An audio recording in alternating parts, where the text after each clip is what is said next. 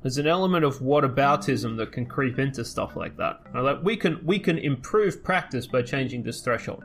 Yes, but if everyone did better practice according to the following parameters in the first place, which is everyone agrees is a problem, or that everyone who's looked at it for more than 45 seconds in the middle of the night agrees is the center of the problem far more than this is.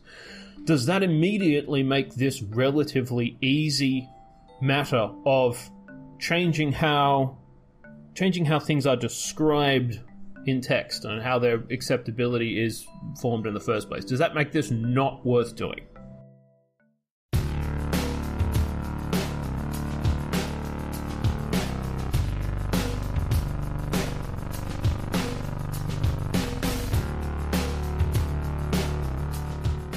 Welcome to Everything Hurts. My name is Dan Quintana from the University of Oslo, and I'm here with James Heathers from Northeastern University.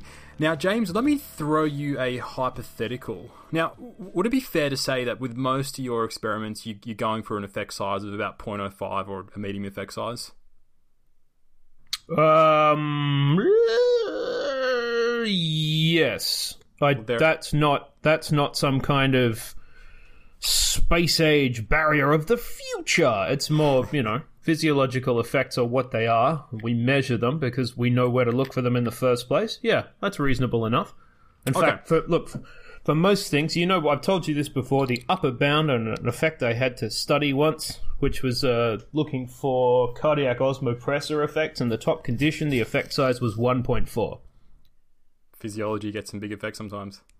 Uh, it's because you have a very strong reason to expect what you're actually going to observe. A lot of the time, you're modifying an existing effect that you're looking for. A lot of it's not prospective in terms of throw A at B and see if they, well, get on well. It's it's cooked into the nature of how the investigation works.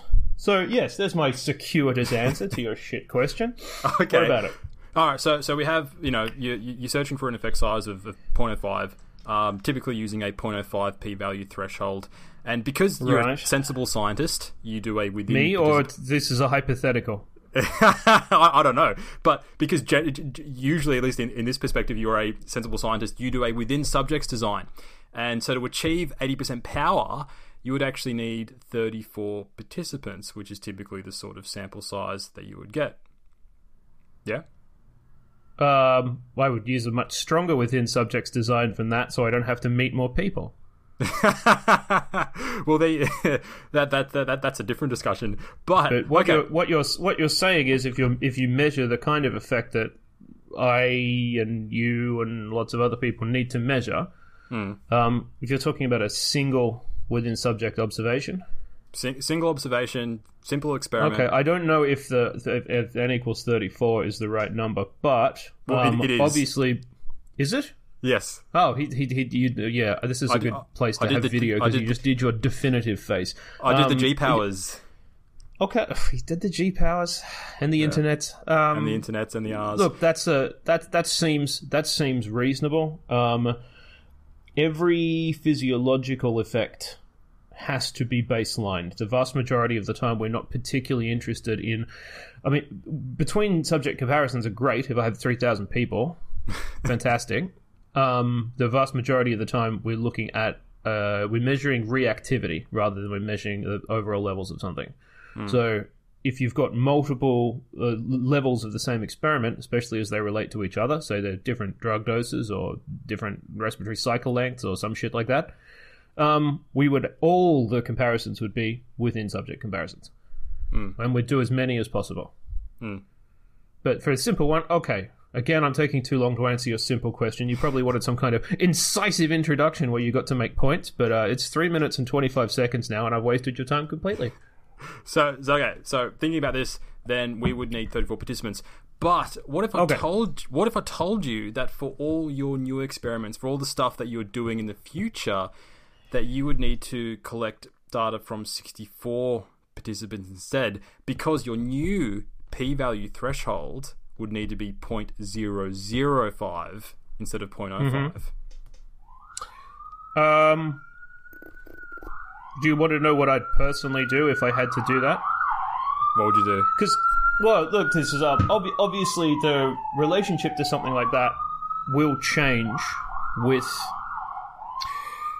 any any given field of endeavor has uh, different different rationales for exploring effects in the first place and different sizes that uh, it's to see if sometimes you, you, you hope that an effect can limp through your shit parameters of observation yeah? But sometimes you're measuring something that is extremely apparent and you have very strong reasons for it to be there and it's uh, extremely observable. So if you're saying could i approximately double my sample sizes yeah i could um, it'd be boring as shit and but look, that's that would not be a surmountable barrier. I would try to control that more with in, with our work. I would try to control that more with experimental design, probably than stacking people like cordwood until everyone in the entire world has, has had probes on or up them. So I for, that's not a personally insurmountable barrier to me. Mm. Now, uh, would I feel differently if I was trying to populate an effect that needed a hundred people in the first instance? Uh, from a practical perspective, perhaps I would be irritated. What's your point, young man? Well, I don't think this is uh, this is more than just a thought experiment because a, a new paper has just uh, come out online, which is titled uh, "Redefining Statistical Redefine Statistical Significance." And in this paper, there are seventy-two co-authors that propose the threshold for statistical significance for new effects should be moved from 0.05 to 0.005. Now, there's a lot of big names in this paper, uh, including a few noted uh, Bayesian experts and also uh, former guest Andy Field as well. So it's uh, caused a bit of a splash online on Twitter and on Facebook. So I thought we'd um, discuss that today. This uh, this new paper. Yes. Now this is a, this is a fun and interesting format where Daniel has read a paper and I have not. We need to give it a name so almost. I'm going to I'm going to I'm going out on a limb here. A lot of people who uh, have read this paper will end up listening to this podcast. Some of the authors and primary critics of this paper will invariably end up listening to this podcast. So I am at risk here of making myself the south end of a northbound horse. Let's see. And quite frankly, it feels comfortable. Let's see where it takes us. So I think for, for, for any listeners who may not have actually may not have read the paper or um, or aren't aware of it, the basic gist of the author's argument is that the uh, threshold should be shifted because the current 0.05 threshold uh, is resulting in a high rate of false positives. Now that's that's pretty reasonable. And um, by actually in, um, increasing the threshold to 0.005, this would improve uh, reproducibility as people wouldn't be chasing after these effects which have previously been reported as, say, 0.04. Um, so instead of um, effects under 0.05 being called uh, significant, now the authors propose that these effects should now be called uh, suggestive. Yeah, suggestive effects. it's like you're at a bar. effects that say, these are my etchings. Would you like to come upstairs and see my controversial artwork, young lady? I am a suggestive effect.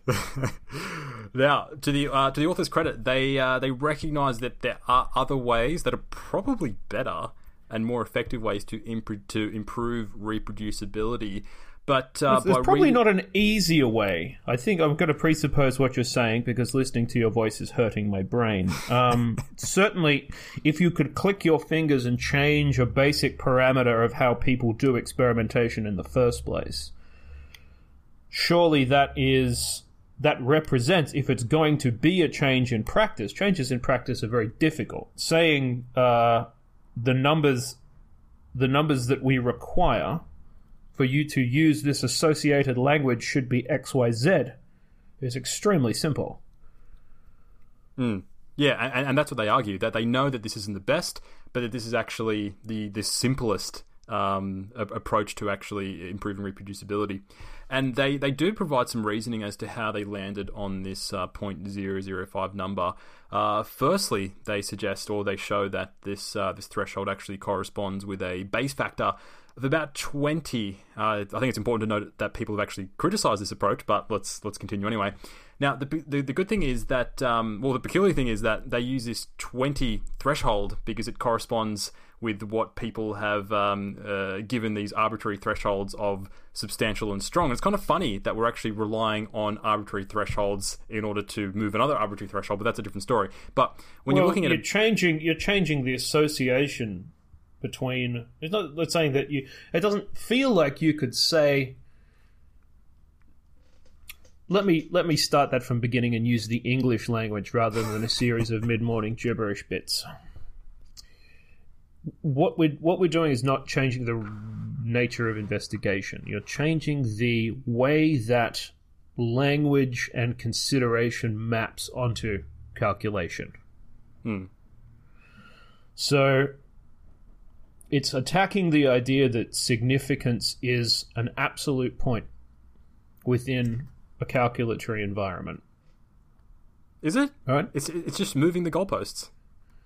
Yes, but if you move, you're moving the goalposts with relationship to does. Uh, does it does it say at any point in time? I'm sure it doesn't say this. That if you turn up with a point zero one effect, you can't publish your observations. It's surely saying that if you if you come up with a, a value that doesn't meet the ability to describe said point in language. Hmm. Yeah, yeah. So right. Do you see yeah. what I'm saying? So Yeah. the, the the change really is semantic. Is it fair to say that? Yeah, but it, it, it's semantic, but it's based on this idea that these effects at around 0.005 uh, correspond to a Bayes factor of 20. And the thing about a Bayes factor of How 20... strong is the correspondence? Is that there was some? There's been quite a few papers on that, haven't there?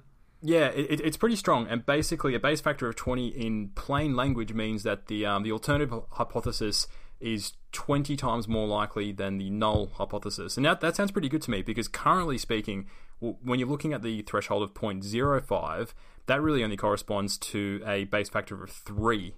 So that the alternative hypothesis is only three times more likely than null, which is pretty shaky when you think about it. But as soon as you're moving to a threshold of 0.005, which loosely corresponds to a Bayes factor of 20, and you're saying that you're that um, the alternative hypothesis is 20 times more likely, that actually sounds a um, a lot better.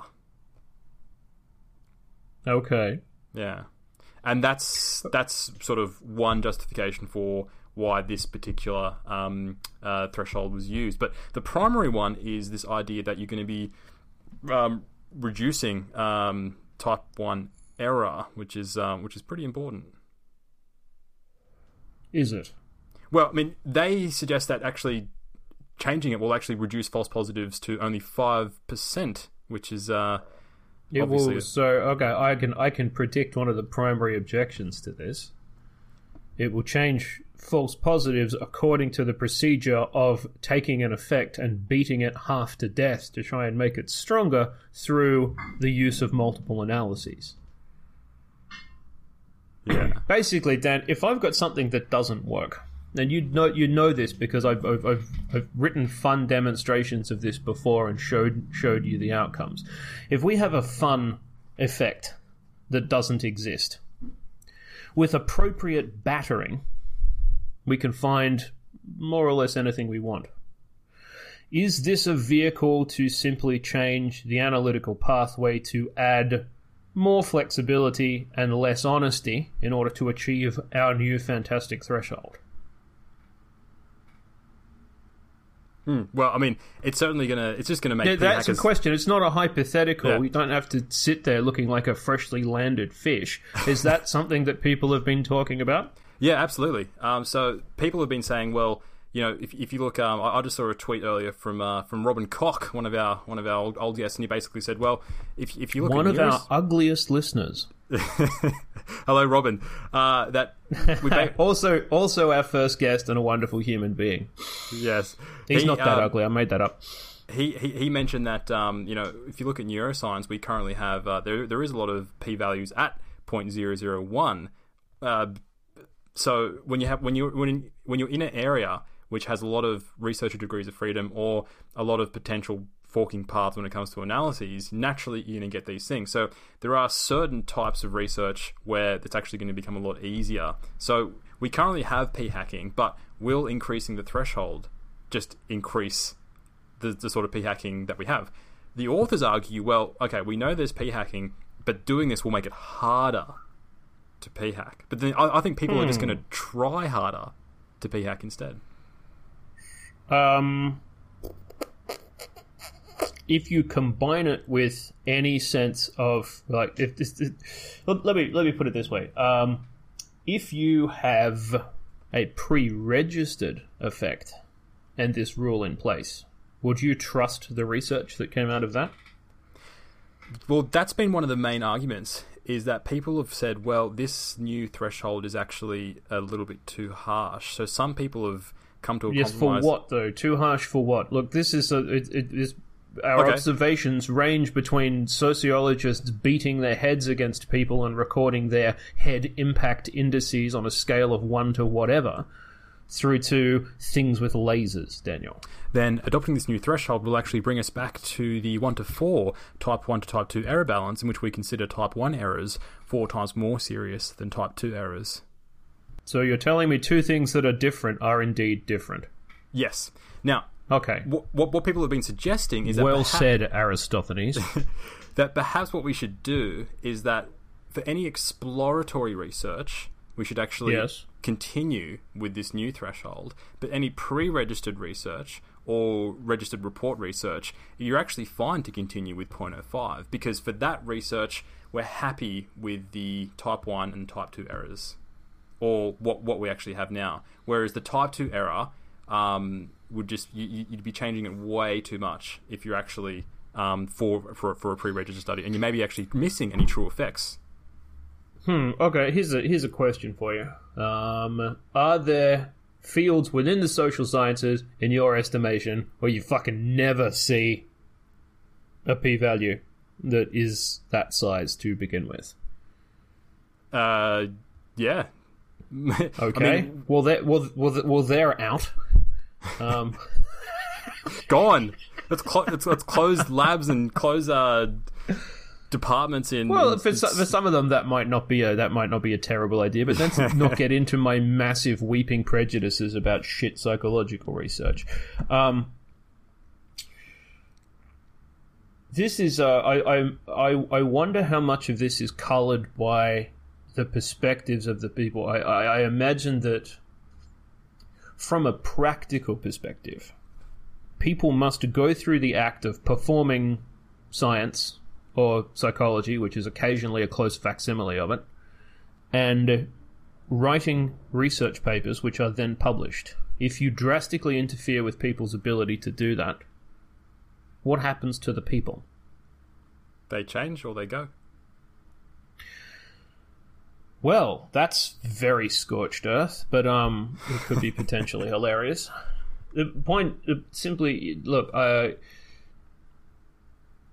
the it's it's hard to it's hard to fully articulate all the things that would happen around this particular idea, and I'm not immediately concerned with. I, I'm hesitant to try and make statistical based pronouncements because other people are experts at that and then will write to me in strident tones. What I'm thinking about is what it means for practice. And it's it's indicative that neither of us are particularly bothered by it.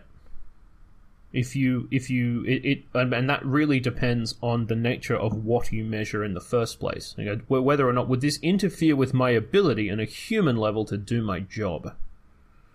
The answer is no. We'd probably be more careful. Um, but if I have a massive within subjects design, or I'm observing people for multiple, multiple hours, looking for different burst effects, or you know, you're doing some, if you're anal, if you do like a, a phase analysis between two physiological signals, is something I was working on the other day. For a single person, if we if we're collecting observations, we have 400 individual observations of, of where what's the, what's the phase angle between these two signals. We have 400, 400 individual observations to make a single representation for a single person. So, oh, th- this is the, you know, the way that you report this. The, it, basically, all you're telling me is the language that you report this needs to change. That's not so bad, you know. It's hmm. just a. It's just a. It's a. It's it's a matter of how you present what you found. Hmm. But for other other people would see this as destructive. Now, is this a weakness of what they study? Is the fact simply that we do not know enough in the first instance for them to form ideas that are reliable enough to discuss? Or is it a step too far? The answer is I don't know because I don't do those things. And I don't know whether or not the people who would make an argument one way or the other can be trusted. They might be idiots. Alternatively, they might know much more about what they do than we ever will. Look, I think there's two important perspectives here that people are really focusing on this idea of, oh, but we have to increase sample size when people are ignoring, well, why don't you just increase your precision? Right. Uh, Well, that so- seems that seems reasonable enough. Yeah, yeah. Uh, I mean, th- th- there's a few ways you can do that, but um, most of the discussions have been okay. But this is actually going to favour more of these super labs who already have access to these large sample sizes, or, or have the funding, or are likely to win funding to be able to get the larger sample sizes that are that, that are Right, or people people who have uh, a lot of uh, a lot of places that do um, child uh, developmental research or aging research or research on a specific population with a medical condition. Large, well-funded labs typically have much better access than many other people who'd like to study the same effects. So if you're a, a large lab working on aging and you have a nice register of five or six hundred people over the age of 70 who you can call up and get to participate in your experiments, the idea of run more people is a minor inconvenience. Mm-hmm. You know, that's what PhD students are for. Go bang your head against that wall, proud minstrel, etc., etc. But if you don't have the resources to access the amount of people required to get you whatever hypothetical power is required, Captain G power. You can calculate all that in your own time. If you don't have enough resources to do that, then what they're proposing essentially is that you conduct experiments that you're not capable of doing, that you don't really have the facility to access. Hmm. Now, I wonder how many of these authors are from that environment. Good question. I don't know. Because look, you come you come across a, an there's there's an aspirational perspective that a lot of small labs take. I I, I feel where they're they're looking for one individual special thing within an area, and they're they're hoping they can make a very strong observation which they can use to turn into interest and money and publication and etc. They would probably see this as something that would interfere with something that would interfere with their ability to do their jobs. It's not a practical barrier. To us, it's a practical barrier. To them, it's like an existential barrier. I hope I've used that word correctly. I won't say it's early, but I am. I have, I have weeks of cooked in fatigue right now, and um, sometimes I forget my name or which of my feet is left. So, look, I don't feel like we can spread out the full implications of something like this. I'll tell you one thing it does that I really like, though. You you grow up in the scientific tradition hearing A. Report this threshold with this thing. It is where meaning begins. And then you go to the subsequent class in whatever course you're in, where you're immediately told this threshold is an arbitrary sack of bullshit and uh, and Pearson wrote about how it was goofy in the 20s and how it should be informed by circumstance, etc., etc. So we have a scientific tradition of using it and a parallel scientific tradition of saying that it's a sack of shit. now, one of the ways to reconcile these things is to make it look arbitrary by moving it around. Okay. Do you see what I mean? Yeah, yeah. it can't it can't be sacrosanct now if people if we're having large scale proposals from dozens of researchers who are all extremely intelligent thoughtful people. I don't think anyone's going oh yeah bung my paper on that for a laugh. Yeah I'll, I'll have a go myself. That'll be fine. 0.005 no worries chap. I don't think there's there's no tag along authors. This isn't something done in a hospital where there's 12 mds I, go, I recruited one of those patients. Put me on the paper This is a very thoughtful proposal from people who are listened to. And that is maybe that's a necessary component of trying to make the arbitrary thing look arbitrary. That's Changing something I haven't thought around of, actually. chan- changing around where it exists in the first place. Well, this is what you get when you make me do this on the fly, Daniel.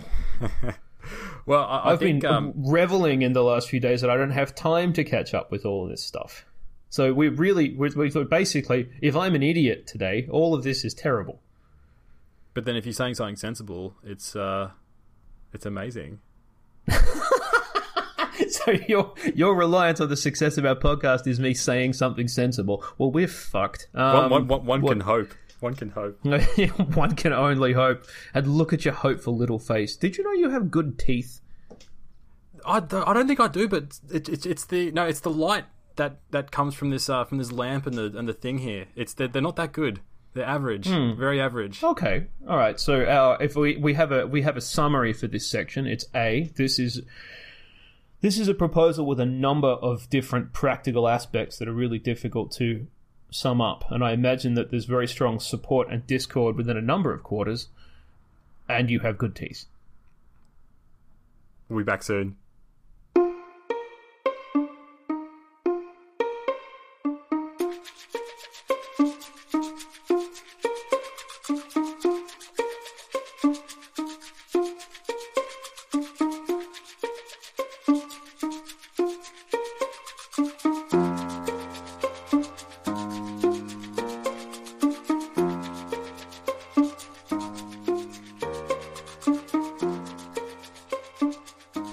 Welcome back to Everything Hurts, a garden of weeds and rocks at the edge of a community slowly dying as we hurtle through unforgiving space towards a pitiless sun.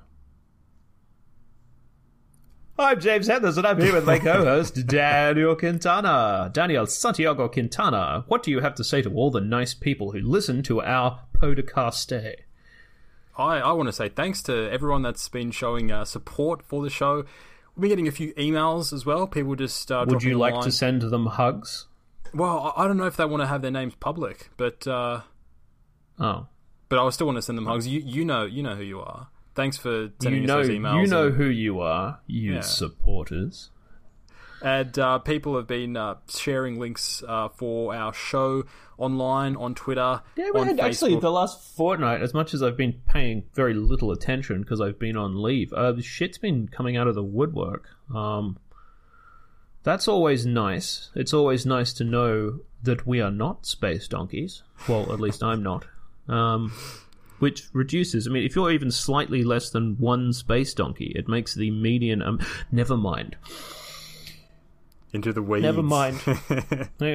See, these are the weeds and rocks, man. They're coming out. They're falling through a tear in the fabric of reality and ruining the airwaves, which aren't really airwaves. the the the zero the dots and zeros, The electrons. digital things. But thank you. What you. shall we do with our remaining electrons? Oh, you're gonna still you go on, keep thanking people. Go on. Yeah, we um keep keep sending your your ideas, your episode ideas. We've got a. a, a lot of people sending us ideas of, of who we should actually hop on and get on the show next, so we we like Yes. And we have a few topics we haven't done. Um. Yeah, I don't know. I hope you're keeping a list because I'm not. Um, I just wait It's to there. be reminded, and that yeah, because you know that's what you get for being ad hoc. How good is being ad hoc? ad, ad hoc is great.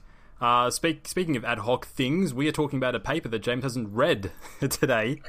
We, the sensible discussion of uh, also like uh, a paper that I haven't read, where the authors may well hear the podcast. yeah, send send us your critiques. But This this is, is this is a deliberate decision, but uh, one one that is fraught. well, the good thing about this paper is that it's quite short. If you uh, if you want to go read it yourself, but it the implications. How about one um, of the good things about this paper? the best thing about this paper is it's, It's quite short. short. It's Uh, very. I- but there's a there's a piece from there's a piece from Black Books early on where he, the Bernard Black is selling someone a book and he goes, uh, okay, "That's a they're- enjoy. Uh, It's terrible, but it's quite short." Uh, we'll get through it quickly. That's not very nice, Daniel. Anyway, it sorry. is- focus. It, it was a not yeah, just a it- car. It has been causing a bit of a stir online because of the uh, the implications. Well, one of the main implications is that this would uh, increase the need for greater sample sizes in order to actually still have eighty percent statistical power, uh, or simply increased precision. But both of those things mean more resources. Now, when I first came across this, my first feeling was this is nuts. Uh, I do a lot of my research with uh, very specific populations. There aren't that many people with that many healthy or physically healthy adults who are male, who are aged between 20 and 25, who happen to have an autism diagnosis, who want to come in and do my autism trial. So even That's getting also a subset of people who have autism because uh, they have to come in, and then what do you do to them when they're inside? Exactly. They do they do the test, they do the nasal sprays. So my first reaction was, yeah, this is this is crazy. But then when I actually read some of the arguments for well, particularly within the paper, but also people that were supporting this, I, I came around a little bit more because really the overall gist or the the overall thing behind this paper is to improve reproducibility, and that's something that we all want. Uh, but when you actually take a closer look at, um, at what these things are, so if we take the perspective of, well, okay, we can actually go with the current threshold of 0.05 as long as you're doing a registered report or a pre-registered study. That seems to be the way that Or you're or you're describing it as vaguely positive rather than I have achieved mystical special pants. Exactly. Then then you're in the clear. But then again, my worry is well, people science isn't known for nuance when it comes to actually policing these these thresholds. So if all of a sudden 0.05 becomes the new thing for all these fancy journals, that's that for the for the editors, for the reviewers, that is going to become the new thing. If you kind of say, well, yeah, you know, we, we are between 0.005 and 0.05, but this is suggestive. They're not going to be interested in suggestive. They're still going to be interested in this new threshold. So it doesn't really matter whether your study is pre-registered whether for your particular study you are satisfied with the current risk of error. All that matters is that you've actually reached this threshold. That for me is still my Do you slight... think? Do you really think that that's going to happen if we're having a more nuanced discussion about this in the first instance, and someone who works at a journal who thinks very hard about how their policy should be implemented takes this on? Do you really think it's going to continue to be that arbitrary? I don't know, but but but that that I don't of know if I agree with you, okay. and I retract all previous nice remarks about your teeth. It's it's it's it's, it's going to add a layer of complication which people are going to be forced to consider. At which point in time they're going to go immediately back to the kind of oversights of before. I hmm. don't know if that's strictly fair. Well, the, the other thing that people have been saying, um, uh, one, one particular um, uh, vocal critic against it has been uh, former guest Daniel Lakens. Hello, Daniel. I'm, I'm pretty sure you've listening to this as well. Is that, well, we need to actually go back to teaching people proper statistical inference. That if we actually, if people actually properly understood this, then we wouldn't be in this mess in the first place, which I completely agree with. And that if we if we actually did this, if people actually understood what they were doing and had you know the the, the, the right tools for the right job, then we would be doing a um we wouldn't be uh, in this particular mess to begin with. But doing that, practically speaking, I don't know how that, how that's actually going to work. In an ideal world, it would be great. Okay, so yeah, here's here's a. It's a I, I forget the formal name for this, but I've I've never been much of a fan of uh, the argument of, well, A is a positive proposal. Well, we should be doing B. B is infinitely more important and would solve the problem much better. Does that mean we shouldn't do A? Do we lack the bandwidth to do both? You know, there's an hmm. element of whataboutism that can creep into stuff like that. Like we can we can improve practice by changing this threshold. Yes, but if everyone did better practice according to the following parameters in the first place, which is everyone agrees is a problem, or that everyone who's looked at it for more than 45 seconds in the middle of the night agrees is the center of the problem far more than this is. Does that immediately make this relatively easy matter of changing how changing how things are described in text and how their acceptability is formed in the first place, does that make this not worth doing? Hmm. Yeah. Do you see what I mean? Yeah, yeah. It's like say you're say you're say you're building a house, and what you really need is for someone to bring all the bricks so you can put the walls up. And someone delivers just the roof beams. You don't go, take those fucking roof beams away, you fool. We don't need those for weeks. What do you think you're doing? What we really need right now is a heap of bricks to build up a pair of walls. Ha ha. Um, I hope that analogy holds. do, you, do you see? Do you see? Do you see? do you see what I mean? yeah. The, the, Yeah. fact that there's stuff that could be more urgent or more useful or more important does not negate the fact that something else may be a good in and of itself. 'Cause Or if am, you I, or, am I, or am I misrepresenting an argument I technically haven't heard yet? Uh, yeah, I mean, pe- people have been saying that, going, well, okay, we know this isn't the best thing, but this thing is better than the current situation, which we have, which is not many people adopting um, registered reports, or not many people actually adopting um, or having a good idea of statistical inference. Doing this is the most parsimonious way of actually improving reproducibility. Which let, let's remember, this is the goal. How do we improve re- reproducibility? Okay, the simplest thing Is we that can the do. state? Is that the stated goal of all of this? How do we produce? How do we produce more reproducible research? yes. Right. Hmm. And the thing is, like, okay, let's put it this way: if this becomes reality, if this is instituted instituted tomorrow, would this improve re- reproducibility? The answer is yes. All things equal, doing this would improve reproducibility. And considering that, okay, let, let, let's assume that most studies are slightly p-hacked. Okay. So if we if we assume that many studies are p-hacked or most studies are p-hacked, people are making the argument going, okay, well, if we actually assume most studies are a little bit p-hacked or there's misrepresentations, then adopting this new threshold will actually bring us back to the 1 to 4 type 1 to type 2 error balance in which we consider type 1 errors four times more serious than type 2 errors. Well, so basically, basically, this is this is a little bit like the Italian tax system, I'm not familiar with the tax system, but go on. or is it the Greek tax system? I can't remember. This is this is very interesting. As uh, uh, it's oh, it's somewhere it's somewhere around the Mediterranean, and because my brain is a wasteland, um, I've forgotten exactly where it is. It's it's the fact that you're, you're, you you keep your reported income very low, so you don't have to pay a lot of tax. The problem is if you need a loan from a bank, you never have any ability to say, "I have the income capable of repaying the loan." I mean, you might have a lot of money under the table, but you don't have the reported income to be able to take the loan. So there is a commonly agreed upon set of threshold slash table because everyone is fiddling their tax. There is a, a commonly agreed upon kind of metric by which your legal quote unquote fancy air quotes income is turned into okay, how much money does Dan actually have? Yeah. That, what you're saying is if it's if it's always if it's always it might be I think it's I think this is what happens in Greece. I seriously can't remember. Um, apologies to members of a- a- any of these fine cultures if I'm slandering your tax system unnecessarily. However, it's basically a kludge. Otherwise, th- th- no no no bank would give away any any loan to anyone to start with. You know, I make sixty thousand dollars a year, but I report fifteen thousand dollars a year. The bank says, "How much? How much money do you make?" And you go, "Ah, fifteen thousand dollars." They can't go, "Well, no one ever gets a loan ever." yeah.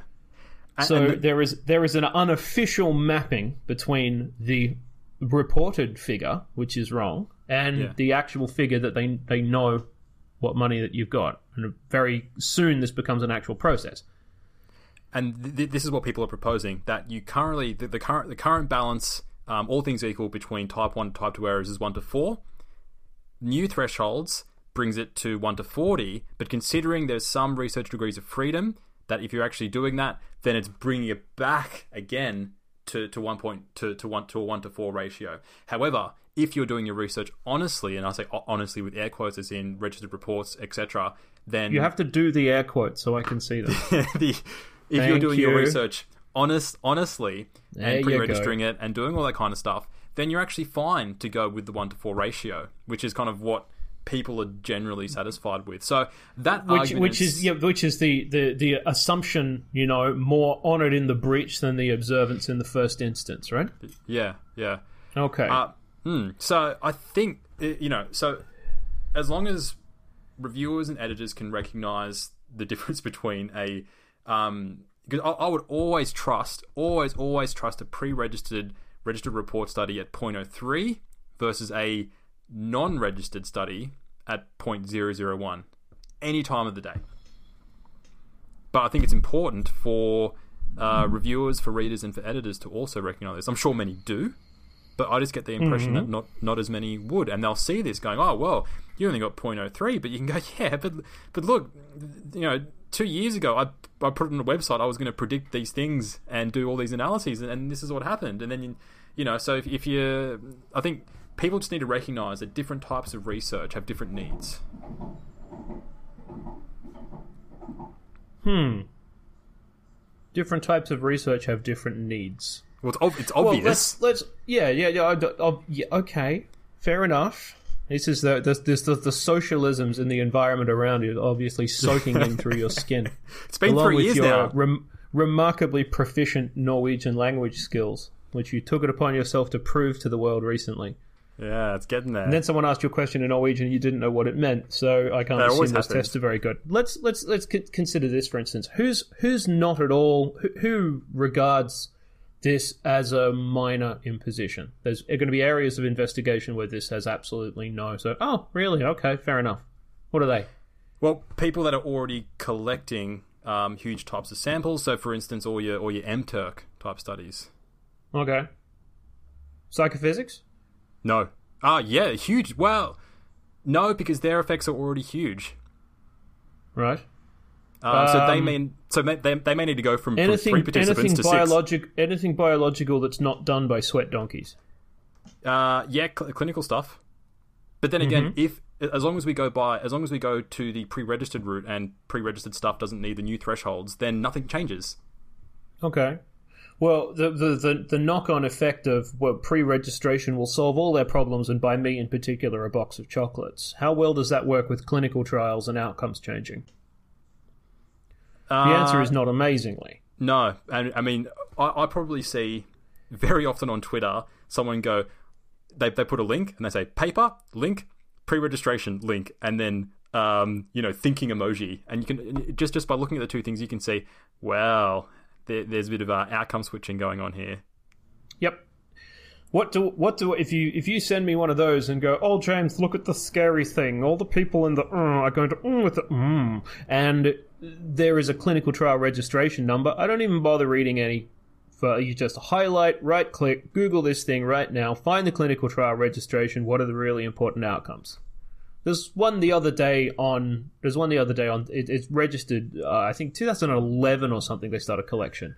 It took them three years. They got all these people in who are pre-diabetic. They were Reasonable. interested in. They were interested in A1C.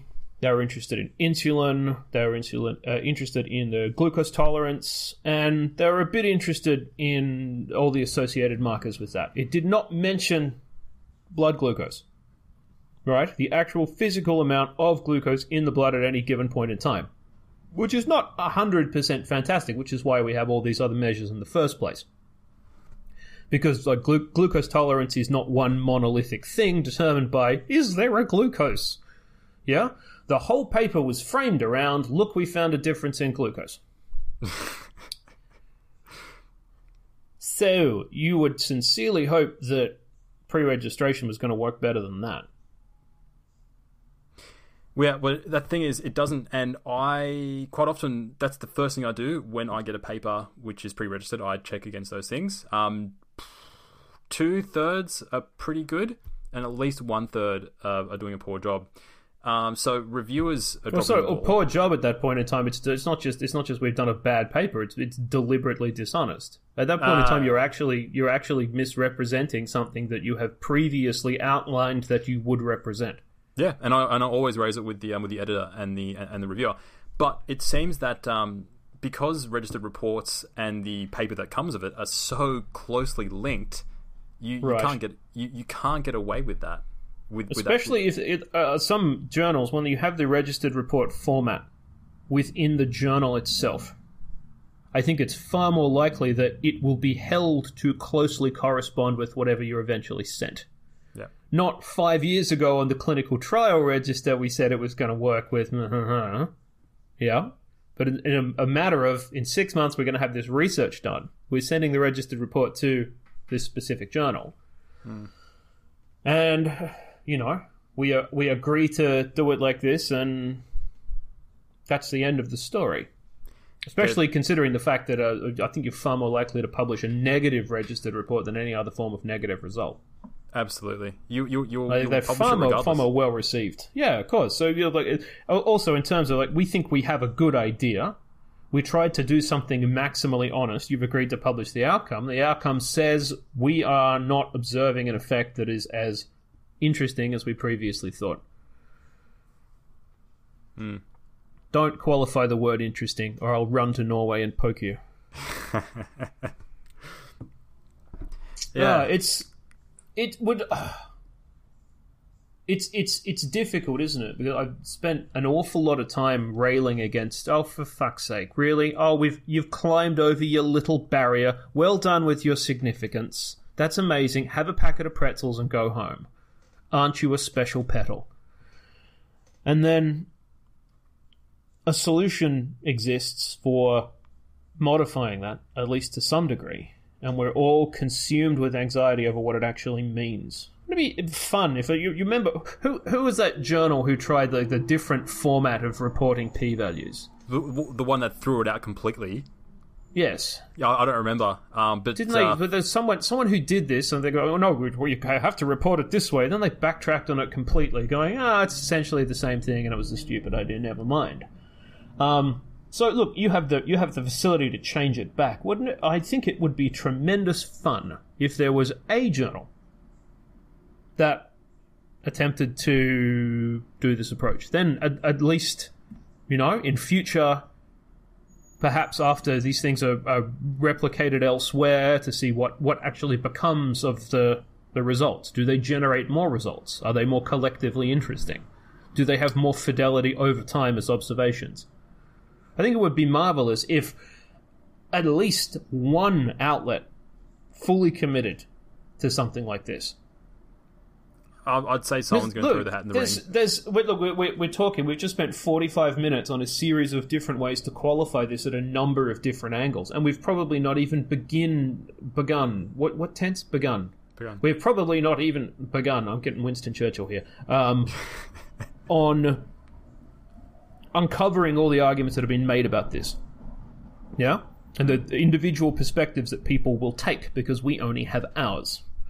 So I wonder if there's I wonder if there's one place somewhere that would consider just throwing down on it. That's just a good idea. Take it to the editorial board. Talk to all your senior editors. Talk to your associate editors that you trust, etc., etc., and then actually have a go. I wonder what would be a good target for that. If there's any editors listening, which there probably aren't. Um, yeah, have a. I mean, the, the, the vast majority of the time, you the, uh, things like this, no matter how well thought out they are, always have unintended consequences, and they can be good or bad.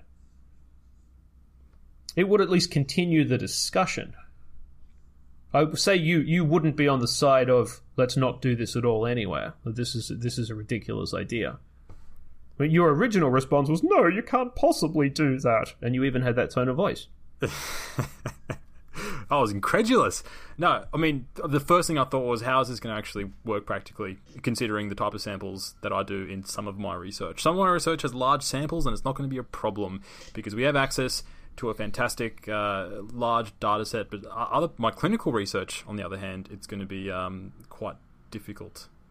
But um, yeah, but I, I think you know, I'm sure there's going to be a journal somewhere that's um, that's that's going to give it a go. I'd be really interested, especially, especially if it's in an area where you accept the fact that you are measuring messy human capacities. You know? And there aren't biological amplifiers involved. We are laser free at this point. Um, If there's a, a, a journal that primarily took self reported data, I mean, like where the vast majority of dependent measures are, you know, Yeah, but something we, we, something where we accept the fact that there are there are a long series of qualifications about whether or not the measurement represents something interesting in the first place. I wonder if there's a journal that does that that would have a crack. I'm sure there is, but uh, people, you only start collecting three sample sizes of like 600 because when you're dealing with such uh, small effects, which you, which you tend to get with this sort of questionnaire-based research, then uh, correspondingly you're going to need these um, these enormous uh, enormous sample sizes in order to actually reach the uh, the appropriate threshold. But I think Well, is other- it entirely is it possible at all that this also then necessarily entails a move towards collecting massive samples as a separate scientific good to doing investigations? Yeah, I mean it's, it's going to happen. Say It's I gonna- was talking about old, say I was talking about old people before. Say we we, we, we do something that's a sort of an NHANES scale, asking people about mood or emotion or suicidality or toenail habits or whatever, and we have an enormous database of these things.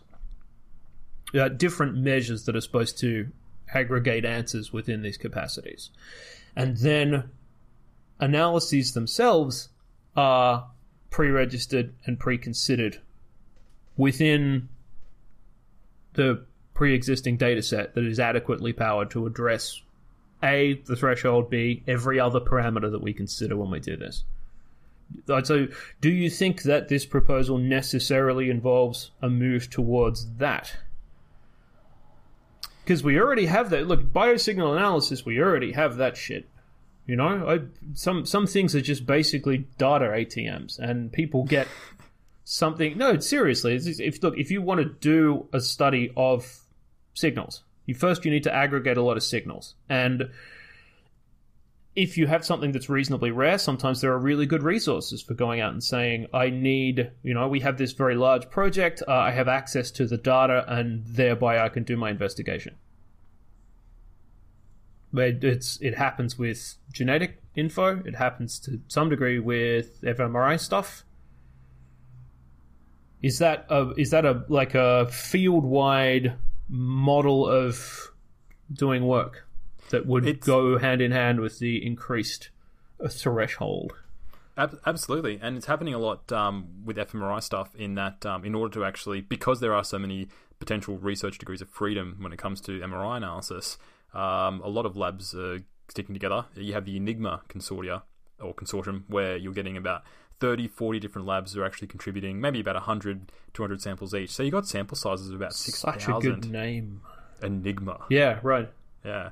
Yeah, Uh, That's and great. this- I can't remember how tortured the acronym. I love a good tortured acronym, but um, It's I can't remember what it from memory. for. It's from memory. It's pretty good, but this uh, database is actually working really well, and they're getting a lot of really interesting outcomes. And now, in, in addition with that, you're adding some um, uh, genetic data as well, and uh, of course, you're getting these uh, massive genetic databases. But because the uh, the effect sizes are, are just tiny for genetic stuff, uh, accordingly, you need um, you need these massive um, massive uh, sample sizes, and, it, and it's happening. So I think this will start a lot of conversations. A lot of people need to realize that if they don't adapt, their labs will die. It's a bit dramatic, but um, in order to actually reach these sample sizes, people need to start um, either getting the resources to collect the stuff themselves, uh, or actually start working together with other labs. Um, but I mean, at the same time, I, st- I still think this advantages the the superstar labs that already have the name that can actually collaborate with these other labs. Whereas small labs, when you go, oh, do you want to collaborate in this data? People are going to go, well, who are you? I haven't seen any of the work that you've done, um, which is a shame, but that's the reality of biomedical research at the moment. Well, if there's a summary to all of that, I guess it means we're all doomed, don't we? We're all, we're all, well, I mean, yeah, I mean, pe- people just What you, have, but, but look, bad, bad, bad practice is becoming increasingly doomed. Maybe Yeah, that's a, a fairer way to. Uh, That's a that's a Good good, uh, that's a good summary there. Let's uh let's wrap it up for today. Uh, we're all doomed. let's wrap No, it no, up on that note of on doom. Doom. Or on the Let doom. us let us cease discussion of this topic. Uh, thanks for listening today. Any comments? Uh, I'm sure we've probably said something wrong. If we have, let us know. ah, it's all. It's almost. Look, this is um. Uh, this this this is not trivial. This is a, a large proposal to change something central about practice that involves a lot of people, a tremendous amount of people who will have a variety of different perspectives.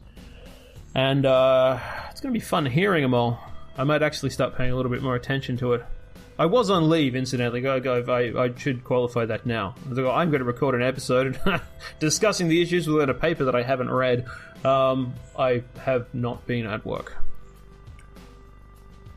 Just so you know, I'm not all, you know, I don't just sort of drink beer all day and ignore scientific practice. Please, please continue to love me. right, let's go, son. Let's do it. Thanks for listening, and we will we'll be back for our fiftieth episode. I don't know what we're doing yet, but it'll be a good one. We're still, we're yeah, yeah. That's it. Promise, promise, promise. Vague things, Daniel. That's okay. The fiftieth episode will undoubtedly be our single best effort to date. Someone in the street is continuously pushing Honking, their heart. honking to agree with this. Yes, that's uh it's the tram lines outside, but uh, in in my head, that's people agreeing that our 50th episode will be transcendent and mighty and will descend from the skies like the second coming of Yahweh. See everyone. Bye-bye. Bye.